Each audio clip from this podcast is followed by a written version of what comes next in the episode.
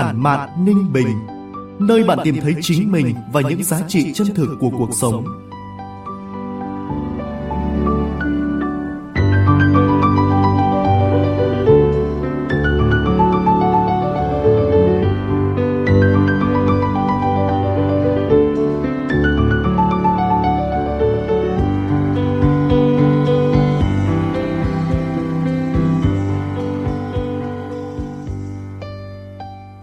Từ phòng thu của báo Ninh Bình, chào mừng quý vị và các bạn đến với chuyên mục Postcard Tản mạn Ninh Bình của báo Ninh Bình Điện tử, phát sóng vào 9 giờ sáng ngày thứ Bảy hàng tuần tại địa chỉ website báo ninh bình.org.vn,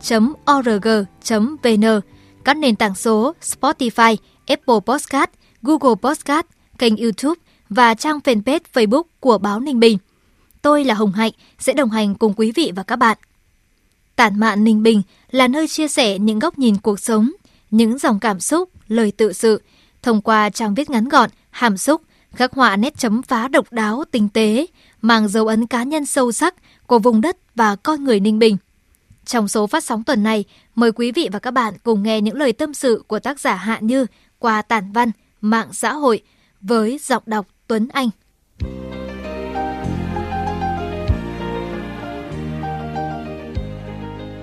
Hiện nay, số người sử dụng mạng xã hội ngày càng cao. Tuy nhiên, bên cạnh đó có những người đã dừng không sử dụng nữa vì lợi bất cập hại. Nó có thể kết nối muôn phương, nhưng vô tình làm cho những người ở gần nhau lại thêm xa lạ. Một gia đình buổi tối hai vợ chồng mới có thời gian bên nhau, nhưng mỗi người trên tay một chiếc điện thoại.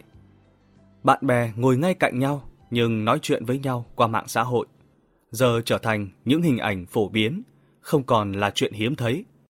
Đặc biệt, môi trường trên mạng xã hội đã tạo ra những tình cảm ảo, những lối cư xử xã giao, thậm chí hơn cả ngoài đời thực rất nhiều, chỉ để làm thăng hoa cảm xúc hay giảm stress những khi mệt mỏi.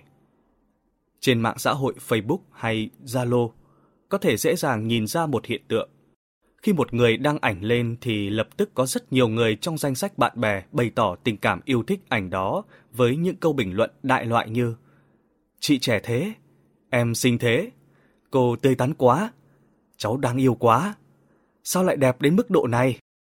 Và kèm theo một loạt các cảm thán như ôi, à, ngỡ ngàng, không thể tin được.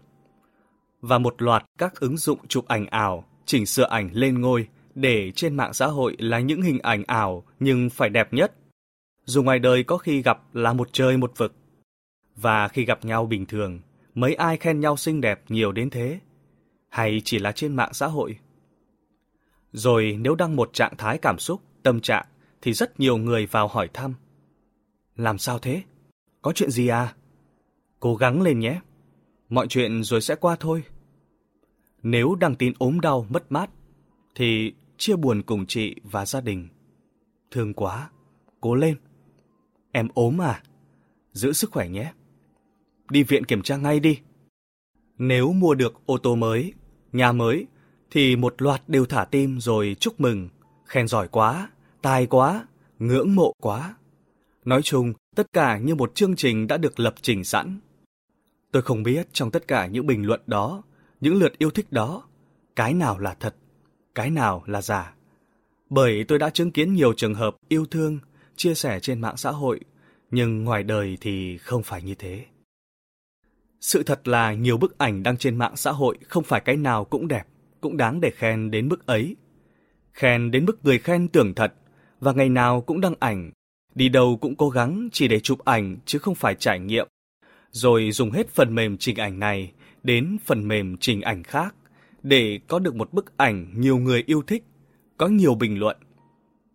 Sự thật là có những người quen trên mạng xã hội khi ốm đau sắp chết, chẳng buồn đến thăm.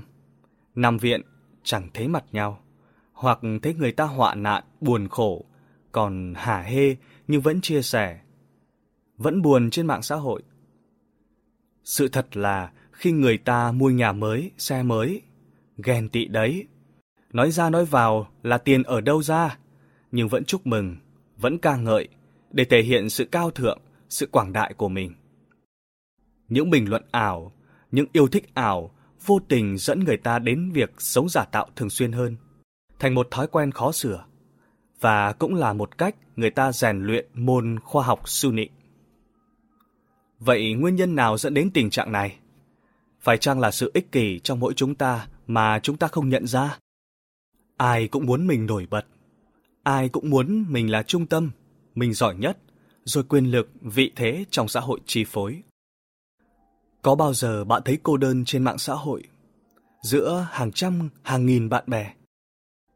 Có bao giờ bạn thấy mệt mỏi, sợ sệt với cái thế giới ảo đầy quyền lực mà chỉ cần một bài viết cũng có sức nặng hơn nhiều bài báo chưa?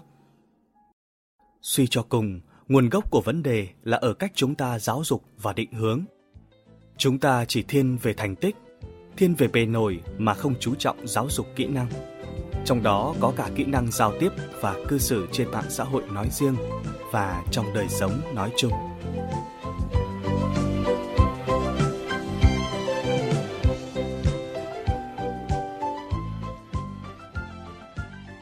Chương trình tuần này đến đây là kết thúc.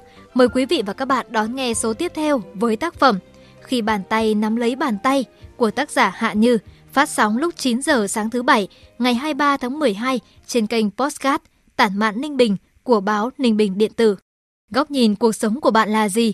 Bạn đang có suy tư, tâm sự gì? Hãy chia sẻ và cộng tác với chúng tôi qua địa chỉ báo ninh bình.org.vn hoặc trên trang fanpage Báo Ninh Bình để chúng ta cùng khắc họa sắc màu đa dạng của cuộc sống. Còn bây giờ, xin kính chào và hẹn gặp lại.